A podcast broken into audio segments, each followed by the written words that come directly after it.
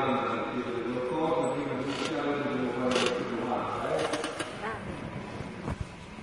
Eh? Se avete qualcosa da chiedere su quello che ci siamo detti, prego. Eh, però sarebbe bene se gli date il microfono, non c'è un microfono portatile qua, sennò poi non sentono da casa, mi hanno detto le domande. Non c'è un altro microfono per le domande. Sta prendendo. Sta... Ah, ecco, allora aspettate che adesso vi dà il microfono e così iniziamo, eh.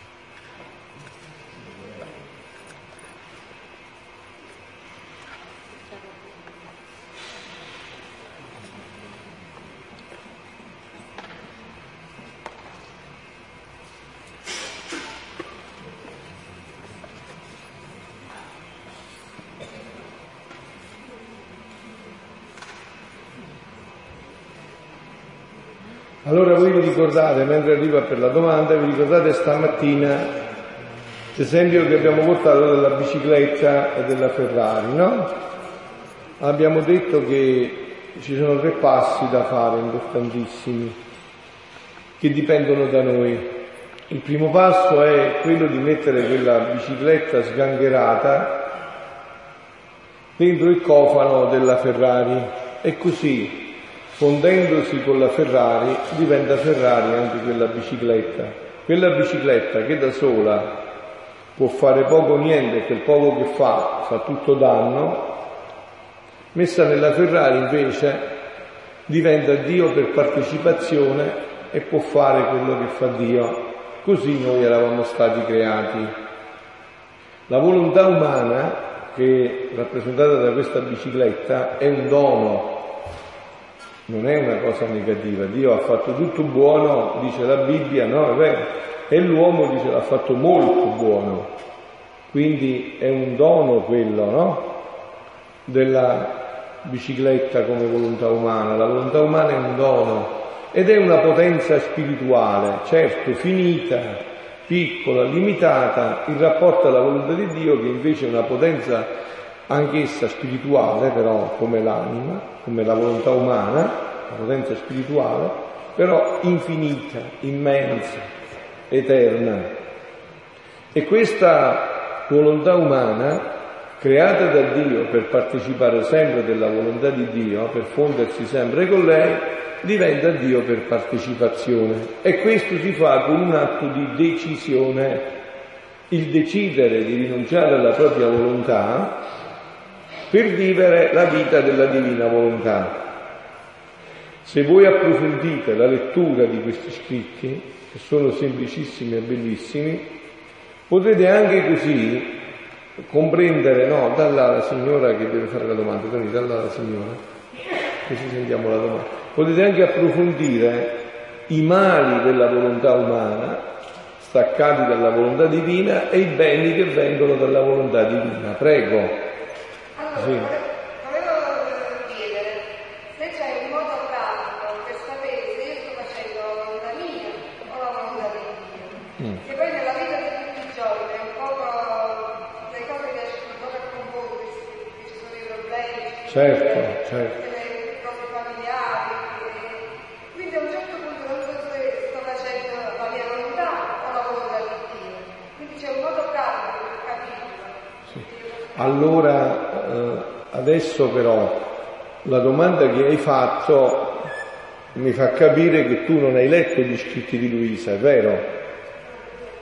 Tu... No, ma hai letto tutti i volumi di Luisa? Li hai letti tutti quanti i volumi? Ecco, e allora però si vede che li hai letti da solo, sei stata seguita, aiutata un po' a capire. Ecco, perché No, perché da come hai posto la domanda, la domanda fa capire che tu stai parlando di fare la volontà di Dio, ma fare la volontà di Dio, questo non c'era bisogno di Luisa. Ecco, no, perché, ecco, no, no, ma perché, No, ma non si tratta del termine, figlia mia, no, non è il termine, è come l'ha impostato, no? Che mi fa capire che forse ancora non è chiara questa differenza tra il fare la volontà di Dio e il vivere la volontà di Dio. Ti puoi dare il microfono perché adesso ti rispondo. Allora adesso quello che ha chiesto il fare la volontà di Dio, questo è patrimonio della Chiesa da sempre, diciamo così. Vi ho detto anche altre volte, mi pare pure qua, che in paradiso non si va se non facciamo la volontà di Dio.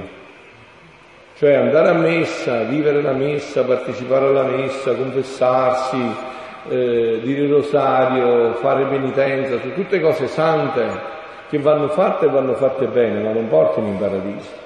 Se questo è un modo per poi non fare la volontà di Dio, per scappare dalla volontà di Dio, non serve a niente, anzi, non è che una preghiera che non ci cambia la vita, bisogna cambiare preghiera. E non è che eh, pregare o fare penitenza o andare a messa o dire il rosario è una garanzia se questo non ci porta a fare la volontà di Dio. Fare la volontà di Dio è fondamentale per entrare nella, nel paradiso, nella gioia eterna e per essere in comunione profonda con Dio. Ma il fare la volontà di Dio è patrimonio della Chiesa e di tutti i santi. Se voi andate a leggere l'epistolario di San Pio, il diario di Santa Faustina Coasca, la storia di un'anima di Santa Teresa del Bambino Gesù, ma qualunque santo, Sant'Alfonso Maria dei Liguori, voi vedrete che fare la volontà di Dio è, è il punto fisso, no? Oh, allora come si fa a fare la volontà di Dio? Allora, Innanzitutto, brava, innanzitutto fare la volontà di Dio, prima di tutto, è osservare i comandamenti. Non è che, capito? Cioè vogliamo sfuggire da cose che devono essere già chiare. Fare la volontà di Dio significa innanzitutto che io sempre faccio il bene e mai il male. Quindi questo è già chiaro, no? Fare la volontà di Dio in come base fondamentale è osservare i comandamenti di Dio e come dice Gesù, che li riassume in due, è vero? Come dice Gesù, tutti i dieci comandamenti come li riassume? Amare Dio con tutto il cuore, con tutta l'anima, con tutta la mente e con tutta la forza e amare il prossimo come io io ho amato. Quindi il fare la volontà di Dio, diciamo, eh, nelle basi fondamentali, osservare i comandamenti, e vivere la propria fede, no? Poi eh, chiaramente ci sono delle scelte, come diceva la signora, no? nelle scelte quotidiane, io come faccio? Allora, ci sono cose indifferenti, no? dove la volontà di Dio, per esempio domani mattina mi alzo e che mi prendi il caffè o il tè? Qual è la volontà di Dio? La volontà di Dio è che ti prendi quello che ti, che ti piace, ma se il tè ti fa male, la volontà di Dio è che ti prendi il caffè o viceversa, no? Quindi c'è la volontà di Dio eh, nelle cose indifferenti, non... poi ci sono delle scelte importanti. E allora là come si fa a conoscere la volontà di Dio? Però qua stiamo parlando ancora di fare la volontà di Dio, eh? Hai capito? Qua stiamo ancora parlando di questo, di fare la volontà di Dio. Non c'entra ancora niente con quello che Gesù rivela a Luisa di vivere la volontà di Dio, che è infinitamente di più, no? Allora, io devo fare una scelta, non so, una scelta fondamentale nella mia vita. Mi faccio frate o mi sposo? Mi sposo con eh, Angela o con Carmela? Allora qua inizia un discernimento, no? Papa Francesco usa molto questo termine, il discernimento, no? Inizia un discernimento e questo discernimento come si fa? Eh, come si fa? Innanzitutto con, eh, con la preghiera, con tanta preghiera. Aprendo il cuore a Dio e dicendo Signore, ecco la volontà di Dio. Signore, non voglio fare quello che dico io, ma quello che tu desideri e conosci e stabilito da sempre per me. Adesso a questo proposito vi voglio leggere un passo, eh, se lo trovo subito, a proposito non, eh, non è buono perché è adattato qua, ma... Allora, se lo trovo vorrei leggere un passo subito, che è molto bello per questo che stiamo dicendo, no? Abbiate un momento di pazienza che me lo cerco.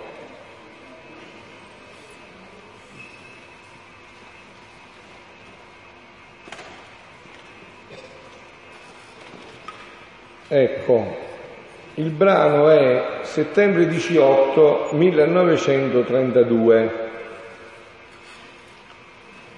Il mio abbandono continua nel volere divino. Mi sento nascondere dalle sue onde eterne, nelle quali tutto nasconde, nulla gli sfugge della sua immensità. Sicché chi vuol trovare tutto, abbracciare tutto, sentire la storia di ciascuno, deve entrare in questo mare del fiat supremo ma mentre la mia mente si perdeva in esso, il mio dolce Gesù, visitando la mia piccola anima, mi ha detto, è Luisa, no? Che come al solito è tutta intenta a fare gli atti e i giri nella divina volontà. Hai sentito, no? Che ha detto che Gesù gli insegnava anche un... abbiamo letto, no? Vedi se a qualcuno mai ha fatto pregare come te no? insegna anche un nuovo modo di pregare, ecco perché è importante che voi leggiate, approfondiate tutto questo, no?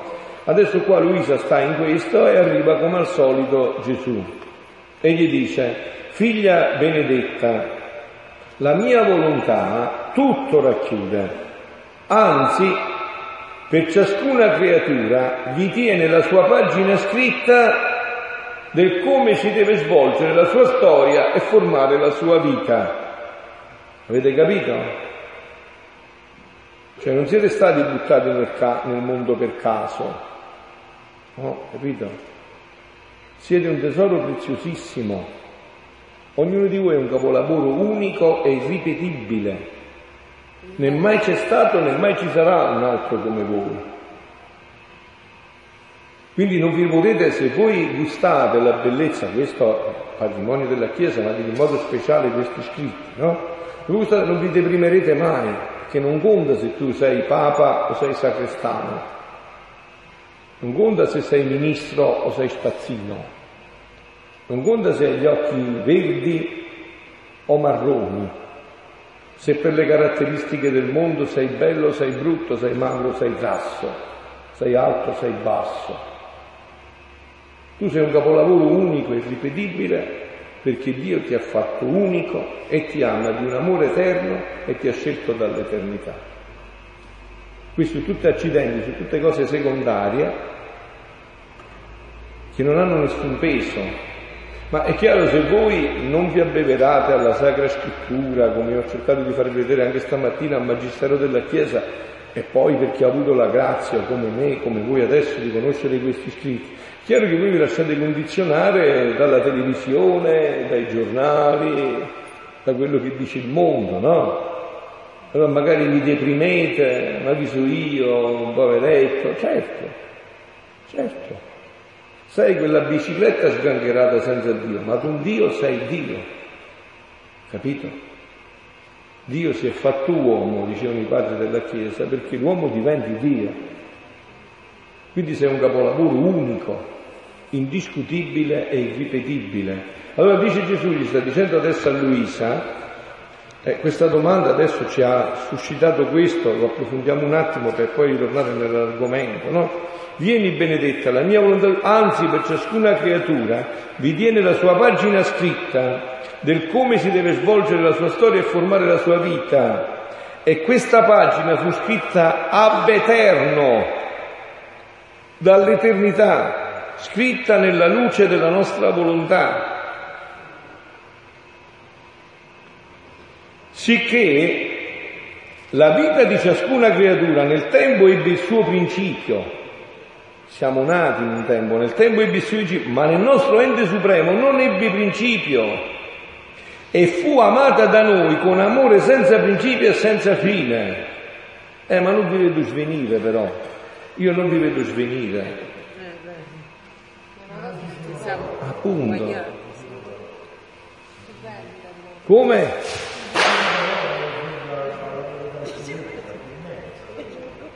Appunto, che meraviglia.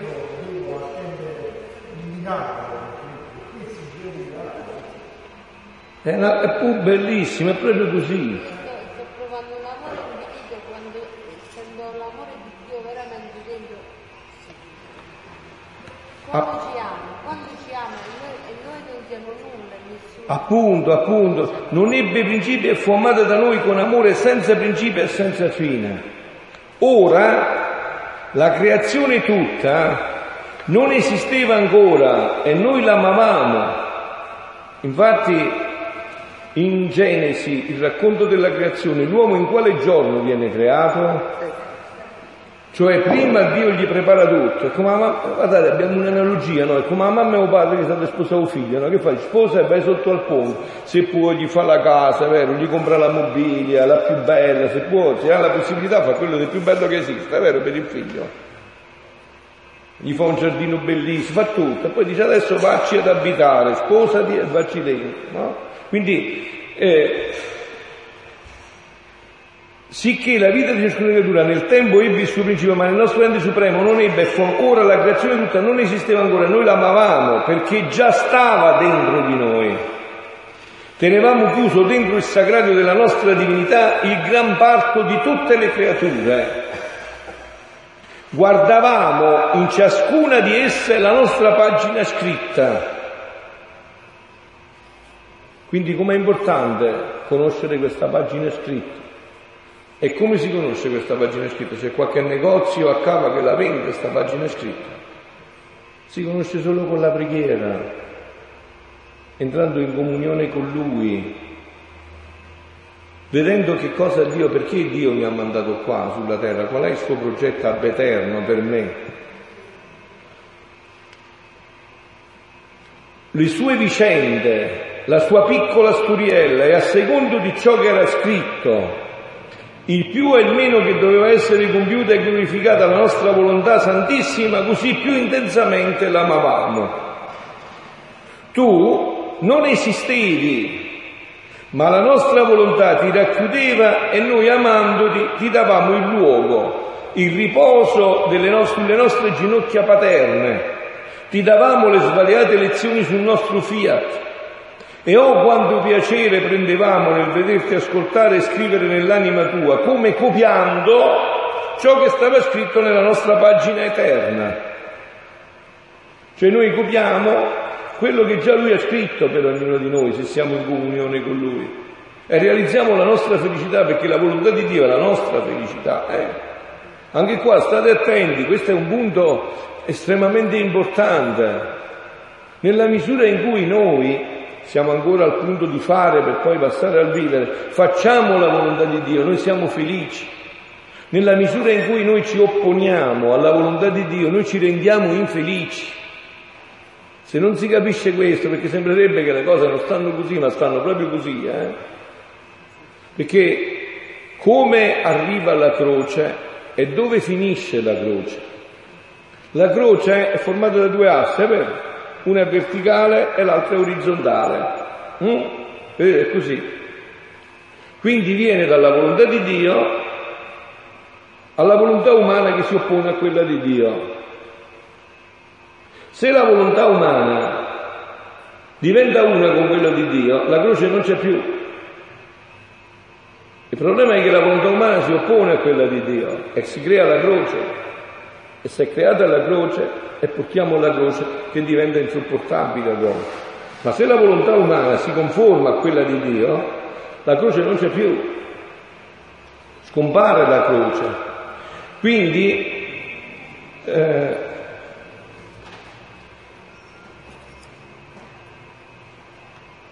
E oh quanto piacere prendevamo nel vederti ascoltare e scrivere nell'anima tua come copiando ciò che stava scritto nella nostra pagina eterna, perché tu devi sapere, sentite carissimi, che ciò che vogliamo che la creatura faccia di nostra volontà, prima viene fatto da noi. Capito? Dio non scherza. Quello che ha detto di fare a te l'ha fatto prima lui per te, l'ha già fatto, per ognuno. Formato da noi nel nostro stesso volere, poi straripando da noi, esso vuole farlo e formarlo nella creatura, facendolo suo campo d'azione divina. È tanto il nostro amore che non vogliamo altro che essa faccia ciò che abbiamo fatto noi, dandole il modello dell'atto nostro, affinché ne faccia la copia. Sentite, e quanti aiuti, assistenza non diamo mentre fa la copia. E non solo ha fatto tutto, non solo ha scritto questa pagina, ma mentre lo fai, lui ti aiuta pure a copiare. Quanti aiuti, quanta assistenza. Diceva bene, come ti chiami? Diceva bene Francesco, vedi, fatto il nome giusto. Diceva bene Francesco, e quale miracolo aspettiamo più? Che dobbiamo vedere? Se stiamo sentendo questo. Proprio così è, no? E e assistenza noi diamo mentre fa la copia, dandole la nostra stessa volontà, ecco il vivere adesso, sentite, dandole la nostra stessa volontà come atto suo, come materia prima, affinché la copia riesca secondo il nostro disegno. Fermiamoci un attimo adesso per rientrare, poi continuiamo però un attimo in questa pagina, per quello che diceva la signora. Allora quindi fare la volontà di Dio, certo ci sono tanti mezzi per farla e per conoscere qual è la volontà di Dio. La preghiera ci aiuta in tutto questo, no? Ci fa comprendere Dio che cosa vuole da noi. Se non riusciamo ancora bene con la preghiera, l'aiuto di un consigliere, di una guida spirituale, non di un sostituto però, no, capito? Di una guida, di uno che ci aiuta a capire qual è la volontà di Dio, no il mago Zurlì, come dicevamo stamattina, che si sostituisce, no, no il mago Battista, no. Un aiuto che ti aiuti a comprendere non so, devi scegliere la vita consacrata o il matrimonio. Allora la guida ti può dire, ma hai fatto mai un'esperienza in un convento? Vai a fare una settimana in un convento, prega, poi vieni da me, che cosa hai sentito? Come ti senti? Eh, vuoi passare il guaio di sposarti? No, no. Vuoi, vuoi, cioè, vuoi sposarti, insomma, cioè, c'è un discernimento, no? L'aiuto, cioè l'aiuto di tutto questo. Allora, questo è per fare la volontà di Dio, ma fare la volontà di Dio, eh, questo è, ve l'ho detto, è patrimonio della Chiesa, è legge di tutti i santi. Qua si tratta di un salto infinito, non si tratta più di fare, ma di vivere la volontà di Dio. Cioè io non sto agli ordini di Dio, che Dio mi dice fai questo e io lo faccio, che già è una grandissima cosa, come avete sentito. Ma la volontà di Dio è la mia vita. Non è più il fare la volontà di Dio, no? Vi porto un esempio. È come se io, eh, Dio mi dice di costruire una casa, io la costruisco, eh, quindi, ma se io invece quella casa ci abito dentro, eh, quella è mia, non è più un costruire solamente. Che differenza c'è tra il costruire e il viverci dentro proprio? No? Oppure, per esempio, Dio stamattina mi ha detto, Frappio, vai a cava a fare il ritiro sulla divina volontà. Io dico, papà, subito, mi metto e vengo, ok? Sono bravo, è vero? Obbedito a Dio, ho fatto la sua volontà, però dai Serni a Cava c'è un tot eh, tragitto da fare, come vado? Con la macchina o con la bicicletta, col treno o con l'aereo? E questo lo decido io. Che faccio? Dove mi fermo a mangiare, eh, prendere qualcosa? Vado al ristorante oppure questo lo decido io. No, vedi, tra i due estremi in mezzo c'è tanta parte che faccio io. Invece il vivere la volontà di Dio, no. Dio mi dice, eh, figlio mio, vai a, a, cava a fare Gesù, andiamo insieme, tu in me e io in te, perfetti nell'unità.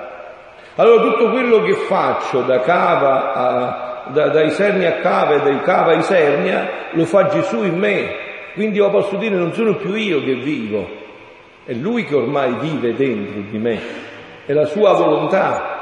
Oh, e qua c'è poi un passaggio molto importante che voglio parlarvi un poco della Madonna veramente oggi, no?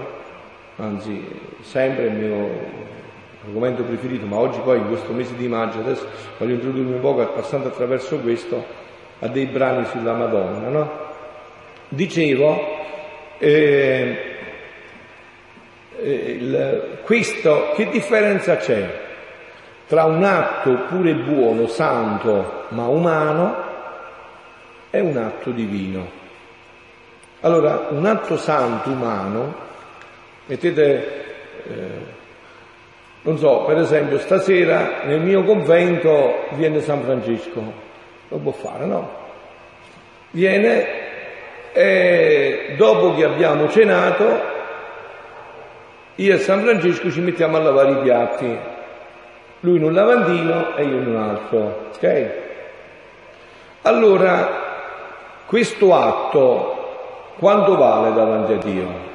Il mio sono povero peccatore vale poco niente, lui è un grandissimo santo, quindi fa un atto grandissimo davanti a Dio, è vero? Ma se io conoscendo, ecco l'importanza poi del conoscere, conoscendo questi scritti, questo che Gesù ha rivelato a Luisa, che avete sentito prima non ha mai detto a nessuno, io dico a Gesù, Gesù vieni tu a lavare i piatti in me, e Gesù viene, viene, e San Francesco la ripiatti dall'altra parte e Gesù li lava in me. Che differenza c'è tra quest'atto di Gesù e San Francesco? Che differenza c'è? Una differenza infinita, perché quell'atto, per quanto santo e umano, è sempre legato nello spazio e nel tempo. Questo invece è un atto divino, trapassa il tempo e lo spazio. Allora un atto divino è eterno, immenso, infinito, onniveggente e onnipotente. Cioè che significa, per esempio, adesso sto dicendo Gesù vieni tu a parlare in me e Gesù viene e fa quest'atto in me. In questo momento quest'atto va a beneficio di tutti gli uomini. Il giovane che a Cava ha pensato di andarsi a buttare dal ponte per suicidarsi non lo fa più. L'ammalato che non riesce ad accogliere la sofferenza trova la forza. Il peccatore che vuole andare a peccare ci rinuncia. E questo per tutti gli uomini di tutti i tempi, perché un atto divino non è mio, avete capito dove stai a fare? Eh, non vi ubriacate la testa, non è più mio, è lui, è un atto suo, è divino. Quindi non solo per tutti gli uomini di tutti i tempi, ma questo atto va a beneficio di tutte le anime del purgatorio. Non solo, va anche a beneficio, aumenta la gloria accidentale di tutti i santi e gli angeli in paradiso. Ok? Ci siete? Quali sono le cinque proprietà dell'atto divino, eterno, onnipotente? Eterno, immenso, eterno, immenso, onnipotente, onniveggente e infinito. Allora, dicevo, tu stai leggendo gli scritti. No, io non li ho adesso Che grazia che hai avuto, beata te, brava. Adesso quindi sei lanciata verso una grande, una grande donna, brava. Allora, dicevo così, Ci stiamo appena conoscendo. brava, dicevo così, sì, prego, dagli i microfono.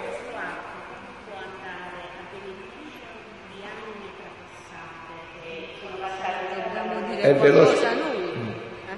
Abbiamo di noi qualcosa, Signore, ti offro queste opere per il risultato dell'anima in qualcuno. No, devi conoscere, devi conoscere, non puoi adesso fare una cosa subito subito, devi conoscere questi scritti. Allora, ve l'ho spiegato, questo atto diventa un atto divino, di Dio, divino, eterno, immenso. Eh, cioè che significa? Lo vorresti vedere? Eh, appunto, non ho capito. Si realizza e basta.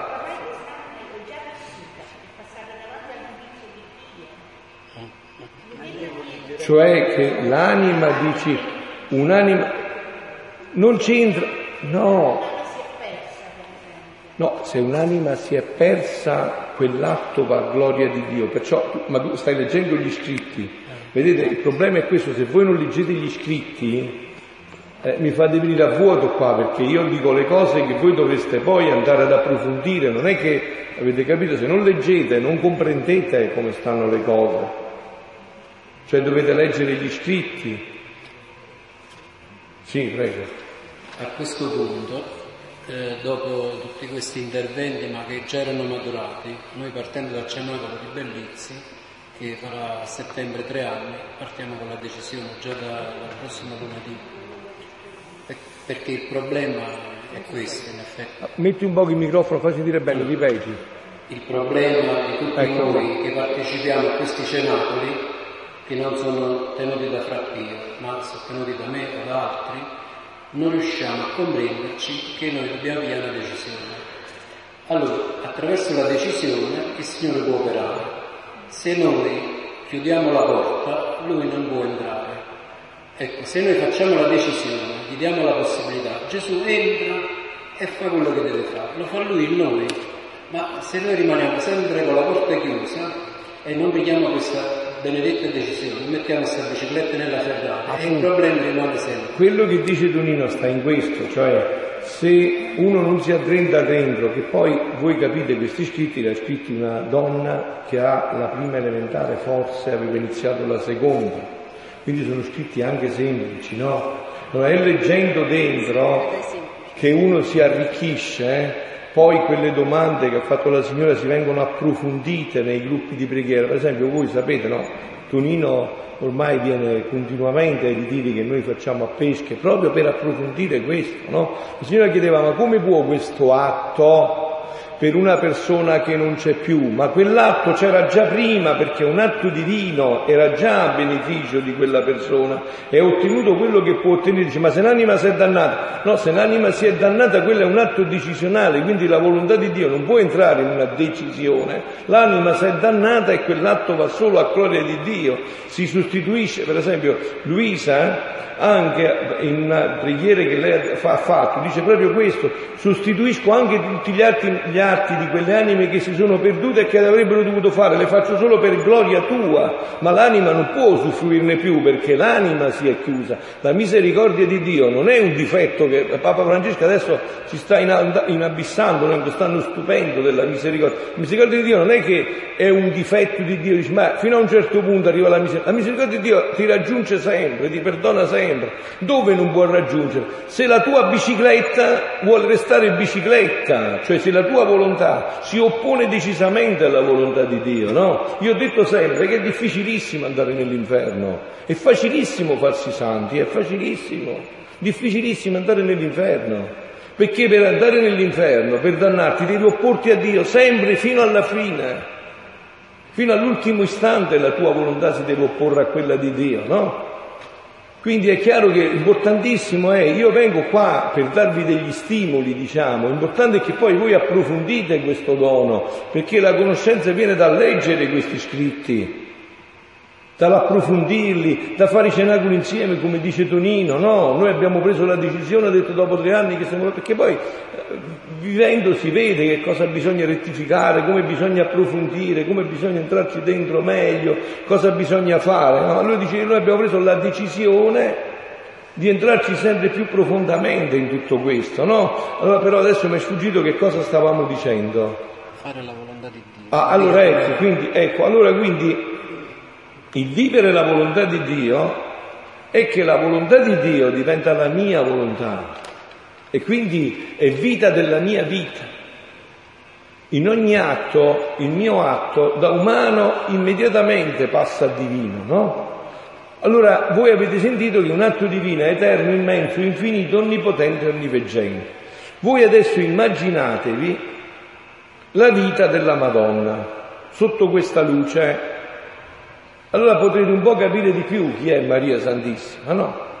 Dal primo istante del suo concepimento fino all'assunzione in cielo, la Madonna né mai, né per un attimo solo, né per un secondo ha fatto un atto di umana volontà, ha solo e sempre fatto atti di divina volontà, solo e sempre vissuto di divina volontà. Non mai ha fatto altro, anzi adesso visto appunto che abbiamo toccato questo argomento, dobbiamo fare un poco dei salti, vorrei un attimo leggervi il, eh, l'appello della Madonna nel libro della Regina nel Regno della Divina Volontà. Ecco, forse è questo.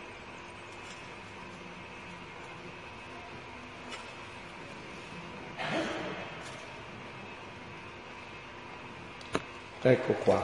Vi voglio leggere un attimo questo meraviglioso appello che fa la Madonna, no? Così possiamo ancora entrare in questo che avete chiesto e in questo che dite, no? Eccolo qua. Lo iniziamo. Voi l'avete questo libro? Tonino l'hai portato? L'hai dato? Eh. La buona parte ce l'ha. Appello materno della Regina del Cielo all'inizio di questo libro del mese di maggio, no?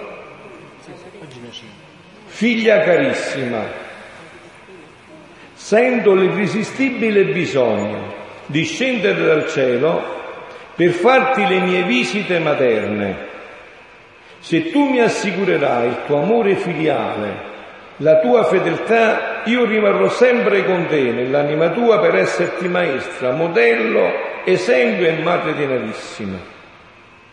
Io vengo per invitarti ad entrare nel regno della tua mamma, nel regno cioè della divina volontà. Quindi il regno della tua mamma, tanto è vero che Gesù dice negli scritti, ecco perché è importante, vi ho detto approfondire, lo chiama anche il regno della Vergine, il regno dell'imperatrice, il regno della divinità, è il regno in cui ha vissuto Maria Santissima, l'unica parte dove è vissuta Maria Santissima, sempre in questo regno. Sai, con le mie stesse mani ti reggo in dono questo libro. Me lo date un attimo il libro che lo faccio vedere per chi non ce l'ha. Ecco, questo è il libro, no? La Vergine Maria nel regno della divina volontà, la pagina dove c'è questo appello è 5, no? È il, il libro usato dai, da chi segue questo per tutto il mese di maggio, ma anche in altri, ecco, appunto, perché è veramente una miniera infinita, no? Dice, con le mie stesse mani ti dono questo libro, te l'offro con premura materna perché tu a tua volta, leggendolo, impari a vivere di cielo e non più di terra. E vedete, questo libro porta l'imprimatur di Sant'Annibale Maria di Francia, cioè Sant'Annibale Maria di Francia ha voluto fortemente questo libro. Voi sapete che Luisa, anche in questo, è tutta una garanzia di chiesa, questo è bellissimo. Luisa ha iniziato a scrivere per una ferrea obbedienza, non avrebbe mai scritto. È stata stritolata dal dove scrivere le esperienze intime con Gesù. Vi faccio una domanda molto seria. Voi mettereste per iscritto le esperienze intime con tuo marito e con tua moglie. Eh? Hai capito? Che crocifissione. Lei ha dovuto, per santa obbedienza, fare tutto questo. E diceva Gesù, Gesù, ma se io devo parlare di questo dono della divina, perché devo parlare del... No, mi dice, è troppo importante. Poi sapete che lei andava in uno stato quasi di premorte o di morte, insomma, da cui da una medicina non usciva, usciva in un modo solo. Doveva dargli la benedizione il sacerdote, devo venire il sacerdote per forza. E lei diceva a Gesù, ma perché non lo fai tu? No, devi venire alla chiesa, no? Cioè ha iniziato a scrivere per obbedienza ha smesso di scrivere per obbedienza, ha parlato per obbedienza, è stata zitta per obbedienza, mangiava per obbedienza, non mangiava per obbedienza, cioè una vita, di, una vita stritolata dall'obbedienza. Voi sapete che Luisa ha vissuto 69 anni sempre a letto, quasi 70, e i restanti 12 in semiletto. Gesù se l'è segregata, però tutto attraverso la Chiesa ha cambiato cinque confessori, ha avuto un confessore straordinario, censore degli iscritti, eh, confessore straordinario Sant'Annibale Maria di Francia. Cioè tutto questo l'ha vissuto in una profonda, in una direi, in una martoriante obbedienza, soprattutto per questo fatto di scrivere, perché dice io devo scrivere queste esperienze così intime che si verificano tra me e te, lo devo mettere per iscritto, tutto, devi mettere tutto quello che ti dico, devi metterlo per iscritto. E Sant'Annibale addirittura, tra virgolette, per usare un termine per comprenderci, la minaccia pure, dice se tu non fai questo come lo devi fare. Un giorno Gesù gli dice a Luisa, se tu non scrivi vuol dire che io quando verrai ti metterò una penna di fuoco in purgatorio tra le mani. Capito? Quindi è un martirio dell'obbedienza e tutto questo perché questo passi attraverso la mamma Chiesa, no? Questo libro è d'oro, figlia mia. Esso formerà la tua fortuna spirituale e la tua felicità anche terrena. In esso troverai la sorgente di tutti i beni. Se sei debole acquisterai la forza. Se sei tentata acquisterai la vittoria. Se sei caduta nella colpa incontrerai la mano pietosa e potente che ti rialzerà. Se ti senti afflitta troverai il conforto, se fredda il mezzo sicuro per riscaldarti. Se affamata gusterai il cibo prelibato della divina volontà. Con esso non ti mancherà nulla, non sarai più sola poiché la tua mamma ti farà dolce compagnia e con ogni sua cura materna prenderà l'impegno di farti felice. Io, l'imperatrice celeste, penserò a tutti i tuoi bisogni, purché tu acconsenta di vivere unita a me. Ah, se tu conoscessi le mie ansie, i miei sospiri ardenti e anche le lacrime che verso per i figli miei. Voi sapete che Papa Francesco alla veglia di pochi giorni fa, no? La veglia per asciugare le lacrime, l'ha chiamata, ha voluto che gli fosse portata quale, quale Madonna? Di Siracusa, quella che ha pianto per i figli suoi, no? La Madonna dice, le lacrime che verso per i miei figli, se tu sapessi come io arda di desiderio che tu ascolti le mie lezioni tutte di cielo ed impari a vivere di divina volontà. In questo libro tu vedrai meraviglie, troverai una mamma che ti ama talmente da sacrificare il suo diletto figlio per te, onde poterti far vivere, ecco la vita nella divina sentite, onde poterti far vivere di quella medesima vita di cui ella stessa, la Madonna, visse sulla terra. Questa è stata la sua vita, la vita nella divina volontà. Deh, non darmi questo dolore, non dispingermi, accetta questo dono del cielo che ti rego, accogli la mia visita, le mie lezioni. Adesso sentite che qua c'è l'eco anche, no? Di quello che la Madonna vuole fare nell'umanità. No?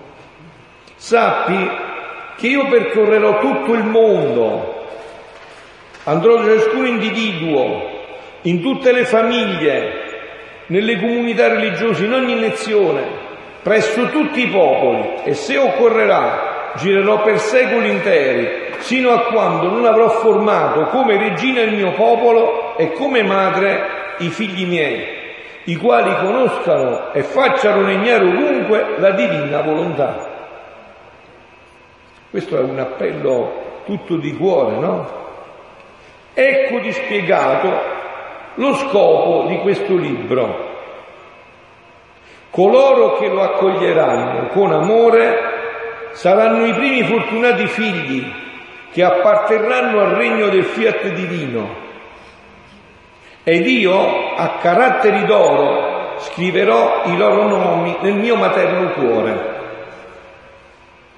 Vedi, figlia mia, quello stesso amore infinito di Dio che nella redenzione volle servirsi di me per far scendere il Verbo eterno sulla terra, mi chiama un'altra volta in campo e mi affida l'arduo compito, il sublime mandato di formare sulla terra il figlio del regno della sua divina volontà.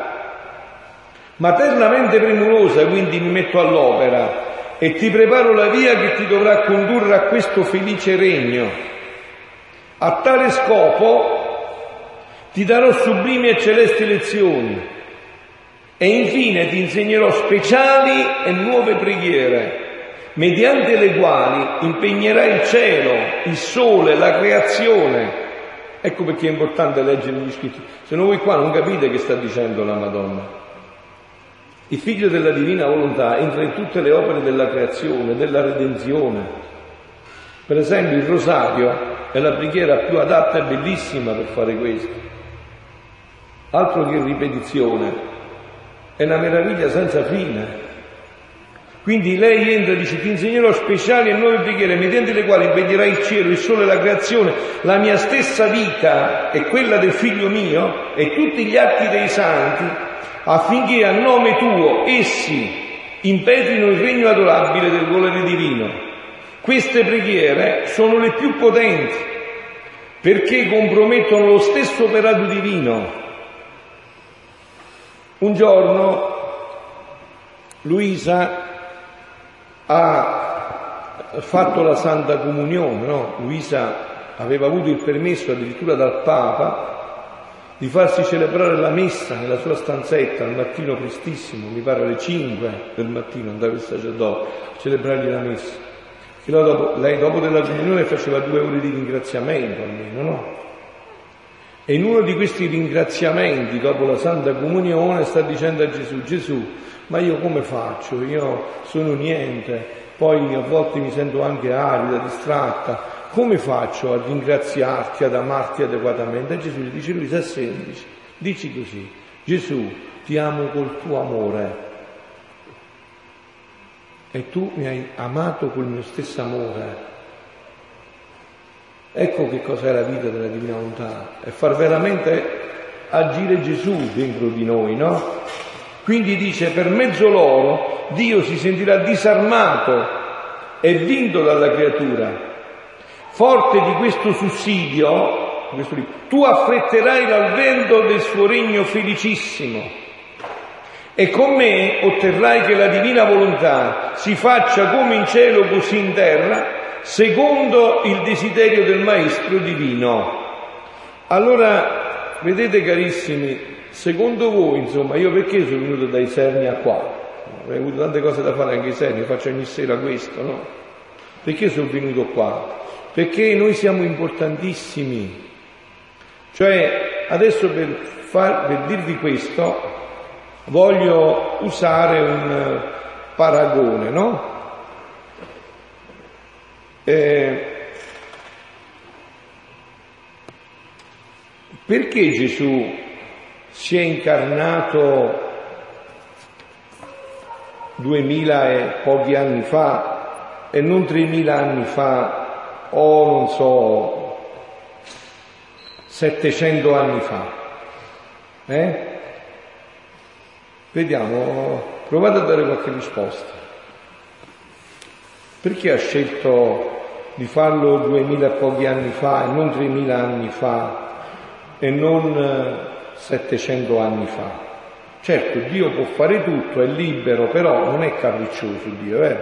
Dio fa tutto con somma giustizia. E perché questa somma giustizia si è realizzata duemila e pochi anni fa e non tremila anni fa o settecento anni fa? Perché? Si è raggiunto il numero delle preghiere attraverso le preghiere della Vergine Maria che ha vissuto 15 anni nella Divina Volontà.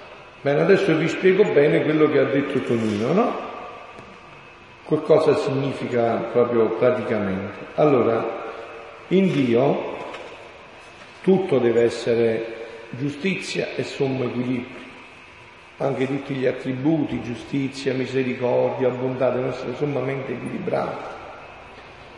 Allora Dio aveva stabilito ab eterno, come ha detto in quella pagina che abbiamo scritto, che quando dopo, questo dopo del peccato originale, eh, adesso non possiamo ritornare là perché sennò poi non riesco a dirvi niente, cioè quasi dobbiamo finire fra poco, no?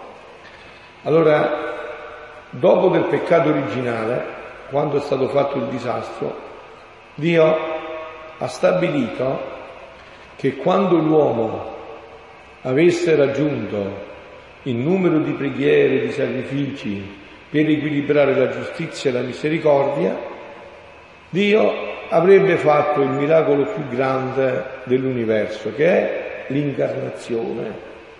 Cioè Dio diventa uomo, diventa quello che non era restando quello che era, diventa uomo restando Dio, in unione ipostatica.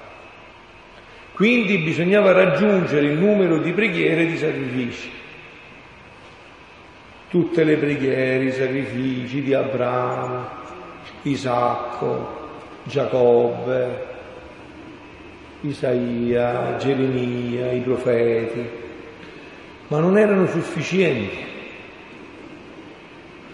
Quando l'angelo ha portato l'annuncio a Maria, Maria aveva presumibilmente, verosimilmente, 15 anni. Quindi aveva fatto 15 anni di quello che Gesù ha insegnato a Luisa e che io vi ho detto a voi, di atti divini. Questo aveva permesso di raggiungere quel numero stabilito ab eterno. E Dio è diventato uomo. Però. Prego, veloce però Perché perché... poi Maria è nata proprio in quel momento, poteva nascere prima o dopo. È perché c'era tutto questo sacrificio, questa penitenza, sempre stabilito ab eterno. Certo, per, per la nascita, ma non ancora per la nascita di Gesù però. Cioè dopo doveva nascere Gesù. Quindi dicevo, allora ab eterno Dio ha stabilito che un numero di preghiere, di sacrifici e tutto il resto, adesso, quando questo regno che Gesù ha promesso a Luisa si realizzerà nell'umanità, quando il numero di atti stabilito ab eterno raggiungerà quel numero che Dio ha stabilito, perché tutti gli attributi si mettano di nuovo in equilibrio e Dio si- sia così felice e dia all'uomo questa gioia di ridargli il regno della divina volontà. In questo siamo importantissimi noi. Se per esempio, no, al prossimo incontro ognuno di voi porta 5 o 10 fratelli, dire vieni a scoprire le meraviglie, però questo lo potete fare, vero? Se prima vi siete incantati voi, no? Chi è innamorato innamora, vero?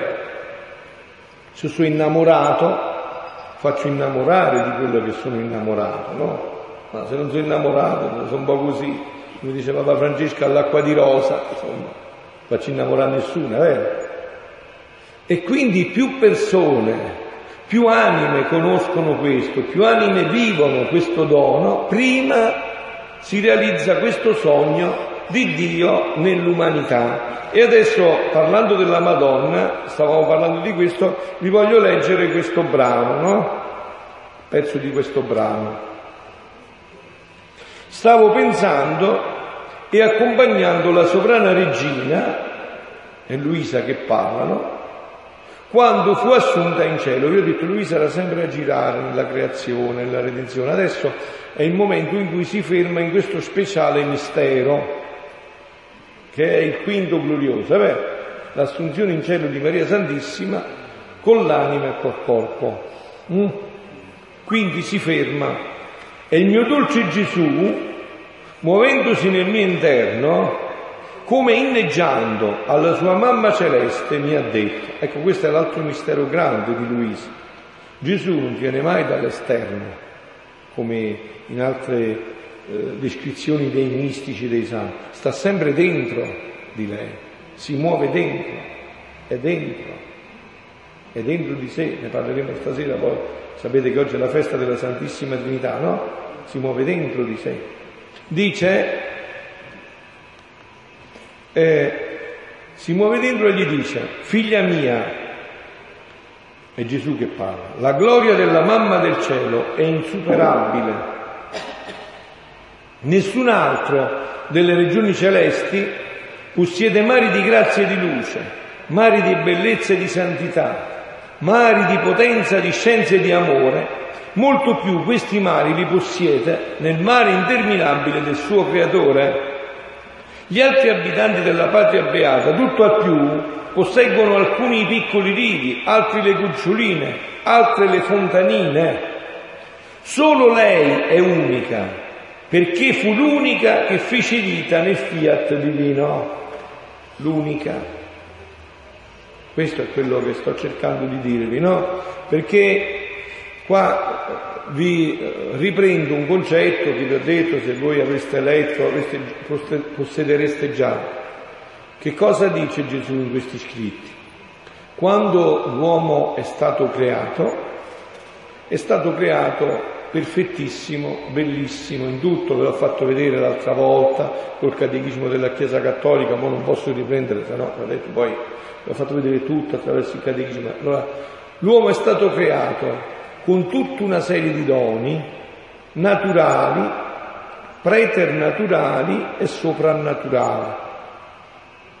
No? Questo dono soprannaturale è il dono della divina volontà, cioè l'uomo ogni volta che voleva, che desiderava, si connetteva a Dio. Voi avete a casa il computer col cavo USB, vi connettete? Ecco, Dio aveva, l'aveva creato col cavo USB, si connetteva con lui ogni volta che voleva. E questo cavo USB si collegava alla volontà dell'uomo con la volontà di Dio. Ok? Ogni volta che voleva, aveva libero accesso, accesso per fare questo. Il peccato originale, volutamente e decisamente, ha fatto che l'uomo, ha deciso l'uomo, di staccarsi col cavo USB e dire a me non mi piace questo fatto, voglio essere Dio senza di te. E già che l'uomo in sé non può esistere, perché avendo una potenza spirituale limitata deve per forza connettersi, lui credeva che staccandosi da Dio fosse stato autonomo, invece immediatamente si è connesso con, con, ecco,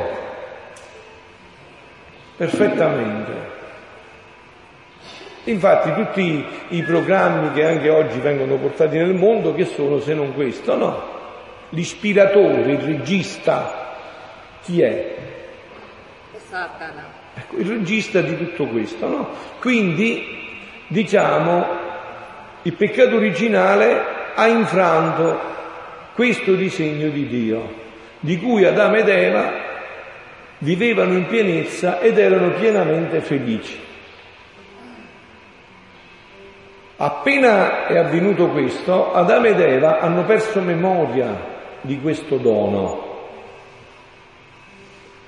Non potevano più, gli atti che facevano, non avevano più questa connessione, quindi restavano solamente nella sfera umana. Pensate che Gesù dice che da allora Adamo non ha mai peccato più e ha pianto tutte le lacrime che si possono piangere, eh, certamente. E certamente, no? Tutte le lacrime che si possono piangere per questo disastro. Quindi questo dono era sconosciuto. Scusate, chi poteva riparlarci di questo dono? Solo Dio, non c'era un altro. Dopo, come Francesco? No, ma sì, è pure bravo. Allora, dopo Adamo ed Eva, una sola creatura ha vissuto solo e sempre con questo dono, la Madonna. L'umanità santissima di Maria ha vissuto con questo dono. Dopo di lei, immediatamente, l'umanità santissima di Gesù. Gesù però era Dio e viveva questo dono per natura, la Madonna è una creatura e viveva questo dono per grazia. Perché lei, se appunto leggeste anche questo libro, vedreste che il primo atto, il primo che ha fatto la Madonna, appena stato concepito, sapete qual è stato? Quello di legare immediatamente la sua volontà al trono della Santissima Trinità e non ha voluto mai conoscerla, né per un attimo solo, né per una frazione ha voluto fare un atto preso dalla sua volontà umana. Cioè la Madonna ha sempre legato, ha sempre tenuto legato il cavo USB, non l'ha mai disconnesso, neanche per una frazione millesimale di secondo. Stiamo parlando, Gesù sta parlando del momento dell'assunzione. Che cosa è successo quel giorno quando la Madonna è stata assunta in cielo con l'anima e col corpo? Eh, questa festa in cielo, dice Gesù, voi la festeggiate come Maria Assunta, ma noi in cielo la festeggiamo come la festa della divina volontà, perché per la prima volta in assoluto una creatura ci è ritornata con la pienezza di questo dono dalla terra. E che cosa è successo quel giorno? Quel giorno è successo, vedete, quando c'è stata l'annunciazione, l'angelo ha detto, l'angelo, l'arcangelo Gabriele ha detto alla Madonna, ti saluto piena di grazia, quindi vuol dire che era piena di grazia, no? Allora voi prendete un secchio di plastica, di gomma, e lo riempite d'acqua fino all'orlo. Ci si può mettere più l'acqua dentro? Oh no, vero, bravo. Ma se io vado vicino con una fiamma ossiglica lo riscaldo un poco, è vero che il vaso si dilata e ci posso mettere ancora un po' di acqua? Sì. Se io lo faccio la seconda volta, lo dilato ancora un poco poco forse e ci metto l'acqua. Lo vado a fare la terza volta e il vaso non regge più, perché è arrivato al massimo di contenere l'acqua. Il 15 agosto, quando noi festeggiamo l'assunto, è successo questo. L'amore di Dio, che è la prima figlia della divina volontà, l'amore di Dio è la prima figlia della divina volontà, l'amore di Dio è arrivato al massimo che può essere contenuto dalla creatura e il vaso si è rotto e si è ricomposto immediatamente no? si è ricomposto immediatamente, perché per sostenere questo amore è dovuto entrare nell'eternità. E questo doveva succedere all'uomo se fosse vissuto di divina volontà. Quindi questo dono non era più conosciuto. Quando è stato reintrodotto nell'umanità questo dono? Quando Gesù dovuto a tante preghiere, tanti sacrifici dei nostri cari santi, vedi? Il cielo viene a confermare il fatto, no? Tanti sacrifici, tante sofferenze, tante offerte, tante preghiere, tante penitenze, tante lacrime, Dio ha scelto nella sua onnipotenza, onniveggenza, onnisapienza una creatura, Luisa Picarretta, perché questo dono diventasse di nuovo patrimonio dell'umanità. Cioè attraverso Luisa ognuno di noi può rivivere nella divina volontà. Dio ha aperto le porte di nuovo all'uomo per ritornare in questa condizione così come l'uomo era stato creato. E già che Maria è l'esperta di questo regno, ha solo e sempre vissuto di questo regno, lei non ha che un desiderio, riportarsi i suoi figli in questo regno. Vedete anche le apparizioni, eh, Lourdes, Fatima, questa attuale che fa venire le vertigini a tanti teologi, ma perché la Madonna da 35 anni non è mai successo? Per me sono semplicissime, è tutto semplice. La Madonna sta qua per questo perché vuole riportare i figli suoi in questo regno. Li vuole riportare in questo regno, non ha altro Abramo, altro desiderio. Ma come può fare questo a dei figli che quando è venuta 35 anni fa, diciamo a Meggiugorio, oppure non sanno fare neanche o col bicchiere, si dice da voi. Cioè i figli che si facevano la croce con la mano mangina, che non pregavano neanche più, che sono cristianizzati fino all'ennesima potenza, che non sanno neanche i minimi dettami della vita cristiana. È come se tu vai a scuola in prima elementare ai bambini e gli dici, carissimi, oggi vi faccio una lezione di trigonometria. Loro dicono, Citrulo, hai sbagliato classe, devi andare all'università. Noi ci deve insegnare le consonanti, le vocali, A, E, I, O, U, le lettere, i, i numeri, non sappiamo scrivere, ci fa lezioni di trigonometria. Allora sta cercando di disporre l'umanità, i figli suoi, a conoscere, ad approfondire, a capire. Ecco perché è qua perché vuole che i suoi figli ritornino in quella creazione, anzi, questa nuova creazione è ancora più bella della prima creazione, perché nella prima creazione i meriti di Gesù erano in potenza, Gesù non era ancora morto realmente per l'uomo, fisicamente, Invece adesso sono in atto. Gesù veramente è morto per me.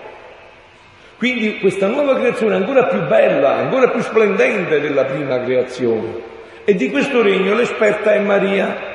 Perciò lei diceva, in questo brano che stiamo leggendo, Gesù di lei, solo lei è l'unica perché fu l'unica che fece vita nel, nel fiat divino.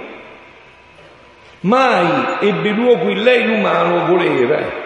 Vedete anche qua c'è doppia, diciamo, un doppio studio teologico nella Chiesa, ma la Madonna è morta come Gesù, è stata nella tomba e poi è stata assunta in cielo, come è successo per Gesù, Gesù per sua virtù, perché era Dio, la Madonna perché Dio l'ha uh, richiamata in vita, no? la, la, oppure la Madonna non è proprio morta, è stata assunta in cielo passando dal paradiso terrestre a quello celeste senza toccare minimamente il sepolcro, ci sono diverse tesi, io condivido questa, eh, ve lo dico prima, per me qua si può, qua, ecco, qua aspettiamo come al solito la nostra mamma Chiesa, no? Però fino a che la Chiesa si pronuncia, ognuno di noi è libero di approfondire secondo quello che desidera, no? E poi se la Chiesa dirà che non è così, noi diremo ok, benissimo, ho sbagliato, chiedo perdono, scusa, mi ritiro subito e accetto quello che dice la Chiesa. Ecco, anche questa è un'altra ottica importantissima, no? Se voi siete in questa, diciamo, in questa umiltà, in questa verità, no? Non fate, come diceva ieri nell'omelia Papa Francesco, ci stanno certi teologi illuminati che hanno le lampadine, che hanno il monopolio della verità, è la Chiesa che ci dice le cose. E noi chiniamo la testa in amore obbedienziale a mamma Chiesa. Ma io credo che nella bolla con cui è stato proclamato il dogma dell'assunzione non c'è scritto questo, era stato lasciato ai teologi l'approfondimento di questo passaggio, no? Ma io credo, veramente, insomma, direi una cosa che io ti dice la verità, insomma, io sono certo che la Madonna non è morta, è stata assunta in cielo direttamente. Per questo, perché viveva la vita della divina volontà, mentre Gesù doveva espiare anche questo dell'uomo, la Madonna che già viveva questo ha dovuto essere il eh, modello, il, l'esempio per eccellenza di colei che ha vissuto tutto questo in pienezza. No? Quindi la Madonna, dicevamo, sta, Gesù sta parlando in questo brano di sua mamma e dice no, perché fu lei l'unica che fece vita nel fiat divino, mai ebbe luogo in lei l'umano volere, mai. La sua vita fu tutta di volontà divina e in virtù di essa accentrò in sé tutte le creature. Vedete, c'è anche un fatto, ecco, mi, stava sfuggendo, la morte, no, la morte. Perché noi non accettiamo la morte? Perché la morte è contro natura. Noi non dovevamo morire questa morte rottura, questa è una morte rottura. Non c'era nel disegno di Dio, c'era la morte passaggio, il passare dal paradiso terrestre al paradiso celeste. I padri della Chiesa dicono che questi due paradisi confinavano, un piccolo salto e saresti entrato nel paradiso celeste. Come? Appunto, cioè i, i padri della Chiesa dicono questo, la morte come, come si sviluppa, noi non l'accettiamo perché è contro natura. Questa è arrivata col peccato, lo dice San Paolo, è vero, voi leggete la Sacra Scrittura. La morte è venuta nel mondo per invita, la morte e il peccato è venuto per invita del diavolo. Quindi la morte non era nel disegno di Dio, no? Eh, io l'ho detto tante volte nelle mie omelie, no? Che Dio quando ha visto, un giorno si è affacciato e ha visto che l'uomo moriva col tumore, col cancro, con l'AIDS, con tutte queste malattie, si è messo in mano nei capelli e ha detto che hanno combinato con la loro libertà. Io non sapevo nemmeno che esistevano queste malattie, vedi questi che hanno combinato, che cosa hanno inventato. La morte è entrata nel mondo per invidia del diavolo, no? Non poteva avere luogo in Maria, perché Maria non ha mai vissuto di umano volere, la sua vita fu tutta di volontà divina, in virtù di essa accentrò in sé tutte le creature, capite? Concependole nel suo materno cuore. Ognuno di noi è stato concepito in questo cuore. Quindi la consacrazione al cuore immacolato di Maria non è una devozioncella così, eh, non è una cosettina così tanto per fare. Nel suo cuore concependolo nel suo e bilocando tante volte il suo figlio Gesù per darlo a ogni creatura che aveva concepito nel suo cuore virginale. Ma non so se avete capito qua che sta scritto. Cioè, qua dice Gesù che lei ci ha concepito nel suo cuore, la Madonna, a ognuno. Poi, una volta che ci ha concepito nel suo cuore, ha bilocato suo figlio perché lo poteva fare con la volontà di Dio e ce l'ha data a ognuno di noi. Quindi ognuno di noi ha un suo Gesù e una sua Maria, concepiti nel cuore immacolato suo. Eh, vedi la signora sta svenendo, ha ragione, vedete? Eh sì, ha ragione, così è. Ha capito? Sì, prego. Devi fare un passaggio sulla bilocazione. Sì, beh, qua la bilocazione non è quella, diciamo, che in genere viene messa nella mistica quando un santo, voi sapete, no, per esempio nella vita di Sant'Antonio, si racconta che una volta nei suoi atti scritti, questo in Sabio pure è molto nota, la bilocazione, no? Cioè Sant'Antonio stava confessando un confessore, stava facendo il suo processo, lui stava a Padova, papà lo stavano processando ingiustamente a Lisbona, di dove era lui, no? del Portogallo, e lui in bilocazione è andato a difendere il padre, restava in confessionale e si staccava, l'anima si staccava e andava in bilocazione, ma qua si parla di una bilocazione infinita, immensa, eterna, la bilocazione è divina, eterna. Poi questi concetti, per approfondirli bene, eh, appena verrà adesso, perché c'è padre Joseph che ha fatto una tesi, un nostro caro amico, no? padre che ha fatto una tesi proprio su questi concetti, qua si parla di una bilocazione universale, qua la Madonna sta bilocando tanti Gesù per ogni creatura, non c'è nessuna creatura che non ha avuto il Gesù bilocato da Maria nel suo cuore, cioè ha, ha, ha concepito un altro Gesù per darlo alla creatura, tante per quanto sono le creature, no? Quindi sta dicendo proprio questo, no? Per darlo a ogni creatura che aveva concepito nel suo cuore virginale. Perciò la sua maternità è estesa a tutti. Perciò è mamma di tutti. Sotto la croce Gesù come ha detto, ecco tua mamma. In Giovanni c'era tutta l'umanità, dice la Chiesa. In Giovanni erano presenti tutta l'umanità. Tutti possono darsi il bando e dire la madre di Gesù è la mamma mia. E questa madre sì dolce, amabile, amante, dà a ciascuno il suo figlio diletto, come pegno del suo amore materno. Ma questa è roba da vertigine, eh, vediamo? È è roba da vertigini. Avete mai sentito queste cose? È da vertigini proprio. Solo la mia volontà poteva darle questa virtù. Ecco la bilocazione che chiedevano. Solo la mia volontà poteva darle questa virtù di concepire tutte le creature come figli suoi e di moltiplicare tante volte il suo Gesù per quanti figli aveva. Ora in cielo l'altezza della sovrana, della madre sovrana, possedendo i suoi mari, non fa altro che innalzare onde altissime di luce, di santità, di amore, eccetera, e scaricarle sull'ente, sul trono dell'ente supremo, il quale, per non farsi vincere dall'amore di lei, da sotto i mari della Vergine Regina che tiene il suo più esteso, più profondo, forma le onde più alte e le versa su di lei, e lei prepara le altre a Dio, in modo che tutto l'empireo resta allagato di queste onde di luce, di bellezza, di amore e simili, tanto che tutti prendono parte e godono, e vedendo che loro, cioè i beati, non possono formare queste onde perché non posseggono mari, comprendono che se la loro madre regina possiede tutto ciò, è perché formò la sua vita e santità nella volontà divina.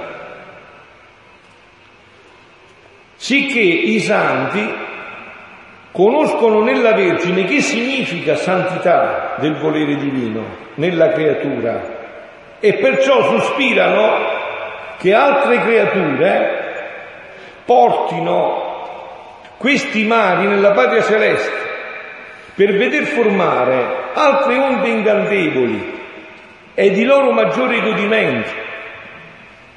La terra non conosce ancora, udite, la santità nella mia volontà e perciò amo tanto farla conoscere. E questo è, in questi scritti questo c'è. Non la santità dei santi, la santità di Dio. Perciò amo tanto farla conoscere. Ma al cielo è ben nota, perché c'è la regina sovrana che solo a vederla si fa rivelatrice della santità del mio fiat. Ecco perché chi vede la Madonna, che ha avuto questa grazia, i santi, adesso alcuni veggenti che dicono non, non si può descrivere, è troppo bella, è infinita, è una bellezza che non si può descrivere, perché è questo, è la santità di Dio, non è la santità dei santi, è la santità divina, quella che ha fatto tutto questo. Sicché lei, in virtù di esso, del divin volere, fu in terra portendo di grazie per sé e per tutta l'umana famiglia. Ed è il portento di gloria nella patria celeste. Né alcuna creatura può dirsi simile a lei. Ok? Adesso passiamo a quest'altro punto, sì. Che brano era quello? Che brano? No, solo... Eh, volume 24, 15 8 1928, 15 agosto del 1928. La regina del cielo, adesso vi leggo questo pezzo, siamo nel suo mese, vero, ci approfondiamo più in questa gioia, no? La regina del cielo può fare da guida e da maestra per vivere nella divina volontà perché lei fu la celeste prigioniera e insieme con suo figlio preparò il suo regno. Nel vederti chiamare, è sempre Gesù, questo è un altro brano, nel vederti chiamare la nostra mamma celeste come tua guida, il tuo prigioniero Gesù ha risultato di gioia nell'avere la sua dolce compagnia nel nostro lavoro. Tu devi sapere che fu lei sta parlando di sua mamma, della Madonna Gesù, fu lei la vera e celeste prigioniera della mia divina volontà. Quindi conosce tutti i segreti e le vie, possiede le chiavi del suo regno.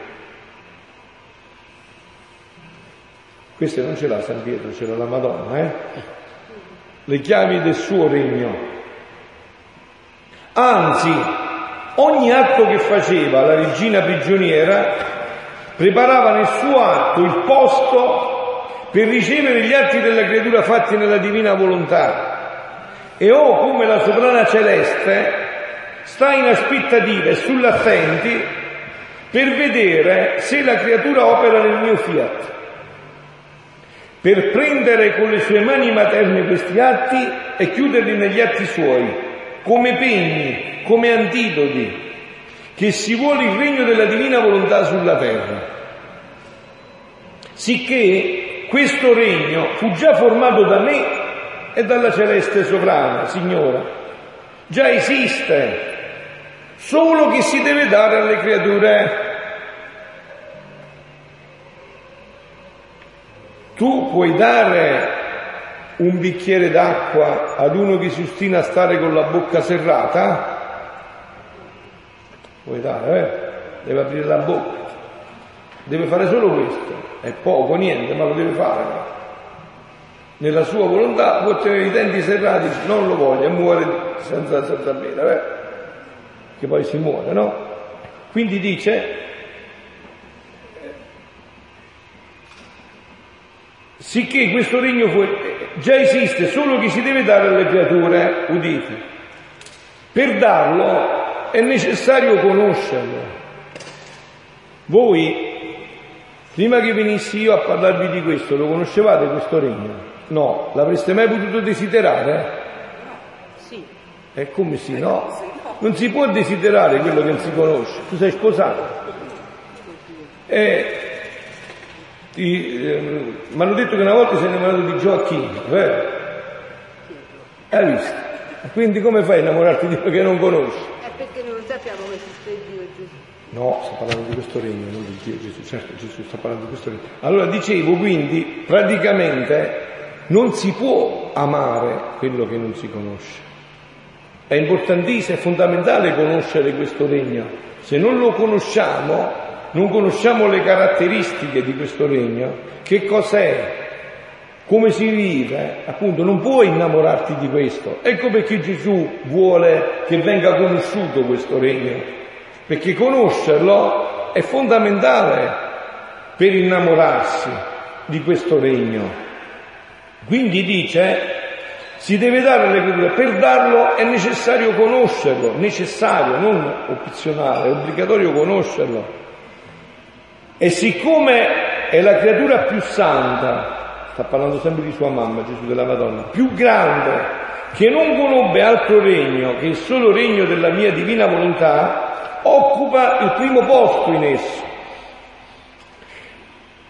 Per dritto la celeste regina sarà l'annunciatrice, la messaggera, la conduttrice di un regno sì santo. Quindi avete capito che sta facendo la Madonna? Questo vuole fare, vuole condurci a questo regno. È come una mamma ha iniziato piano piano, no? Volete imparare a fare il segno della croce? Eh? che non lo sapete fare più? Volete dire sette ave, sette padre, sette gloria? Che pensate solo a fare soldi, case, macchine, non sapete neanche pregare più? Che dite? Volete dire un rosario al giorno? Che avete detto che questa era la preghiera per gli bizzoche e voi invece l'avete sostituito con la televisione e avete rovinato tutte le famiglie? Volete andare a messa quotidiana Volete fare digiuno a pane e acqua il venerdì che mio figlio quel giorno è andato a morire in croce per voi e voi invece mangiate carni porte o sasicchie e tutto il resto?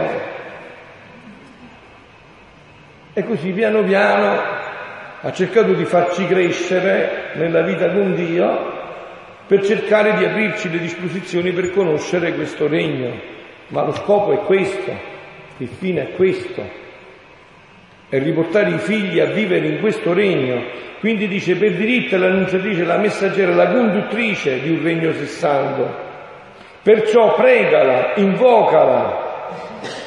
Ed essa ti farà da guida, da maestra. E con amore tutto materno riceverà tutti gli atti tuoi. Per chiuderli nei suoi e dirti gli atti della mia figlia sono come gli atti della sua mamma. Quindi possono stare con i miei per raddoppiare alle creature il diritto di dare il regno della divina volontà. E siccome questo suo regno Dio lo deve dare e la creatura lo deve ricevere, ci vogliono gli atti d'ambo le parti per ottenere gli intenti. Quindi colei che ha più ascendenza, più potere, più impero sul cuore divino è la sovrana del cielo, i suoi atti staranno a capo col seguito degli altri atti delle creature cambiati in divini in virtù della mia volontà. Vi ho spiegato, no? L'atto umano che si cambia in divino. Ca- cambiati per dare ad esse il diritto di ricevere questo regno. E Dio, nel vedere questi atti, si sentirà mosso a darlo per quell'amore che ebbe nella creazione che creò il tutto per fare che la sua volontà si facesse in cielo così in terra e ogni creatura fosse un regno della sua volontà. Questo è il trionfo del cuore immacolato di Maria, avete capito? Mentre qua si cercano tante cose, è tutto detto nella Chiesa, è la Chiesa che spiegherà qual è il trionfo del cuore immacolato di Maria, questo è il trionfo del cuore immacolato di Maria, che ogni cuore diventi il regno della divina volontà. Questo è il trionfo del cuore immacolato di Maria. Che ogni cuore dei figli suoi diventi quello per cui era stato creato. Voi sapete che il titolo a questi libri l'ha dato Gesù, no? E nel sottotitolo ha scritto il richiamo della creatura all'ordine, al posto e nello scopo per cui fu creato da Dio. E l'uomo fu creato per questo, per essere il regno di Dio. Per questo è stato creato l'uomo. Perciò eh, che creò il tutto per fare che la sua volontà si facesse come in cielo così in terra, ogni creatura fosse regno della sua volontà, che avesse il suo totale dominio. Perciò sempre avanti nell'operare e vivere nel Fiat Supremo.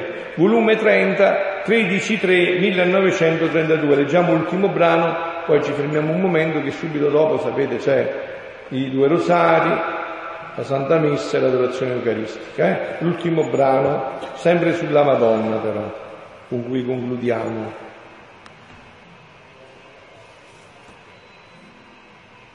La regina del cielo, col suo impero, prega continuamente che venga il regno di, della divina volontà sulla terra.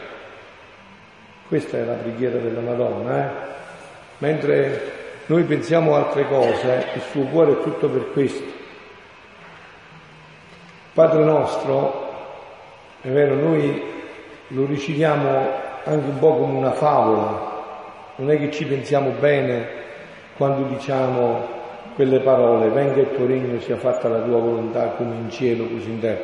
Quante volte io nella mia esperienza mi sono sentito dire magari che molti erano colpiti perché venivano i testimoni da Genova, sono tutti quei chilometri, a dirci che il regno di Dio doveva venire sulla terra. Invece noi dovremmo, saremmo dovuti essere gli specialisti. Uno che viene da Genova, che fa mille chilometri per venire a dire che il regno di Dio deve venire sulla terra. No? Quindi invece la regina del cielo col suo impero prega continuamente che venga il regno della divina volontà sulla terra. E quando mai, è Gesù che parla, le abbiamo negato nulla? Le sue preghiere sono venti impetuosi per noi, che non possiamo resistere e la stessa forza della nostra volontà che lei possiede per noi è impero, comando. Lei ha tutto il diritto di impetrarlo, perché lo possedeva in terra e lo possiede in cielo. Quindi, come posseditrice, no, se io possiedo un miliardo di euro Posso dare 100.000 euro a Tonino? Sui miei, no? Li possiedo io. Questo io li posso dare. Quindi come posseditrice può dare ciò che è suo, tanto che questo regno sarà chiamato il regno dell'imperatrice celeste. Perciò capito, non è un modo di dire quando la Madonna dice sono regina. C'è regina perché, insomma, perché c'è un regno, eh, se no che regina è una regina che non ha un regno.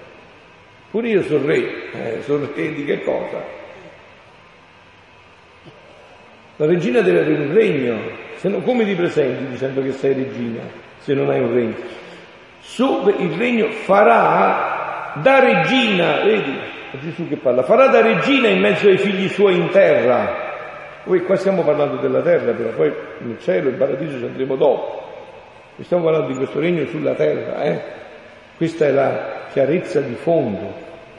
Venga il tuo regno, sia fatta la tua volontà, solo in cielo, ha detto Gesù, come in cielo, qua in terra. Quindi dice, farà da regina in mezzo ai suoi figli in terra, metterà a loro disposizione i suoi mari di grazia, di santità e di potenza, metterà in fuga tutti i nemici, crescerà nel suo grembo i suoi figli, li nasconderà nella sua luce, coprendoli col suo amore, alimentandoli con le sue proprie mani e con il cibo della divina volontà. Che non farà questa madre regina in mezzo a questo suo regno, come figli suoi e come suo popolo? darà grazie mai udite, sorprese mai viste, miracoli che scuoteranno cielo e terra.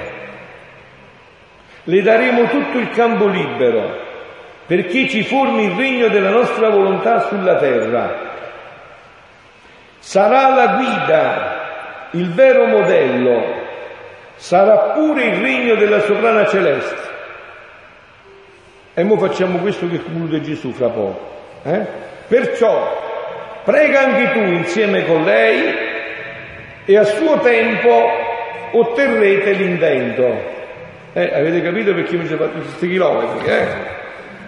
Se no stavo bene dove stavo, perché preghiamo insieme a lei e anticipiamo questo tempo della divina volontà nell'umanità.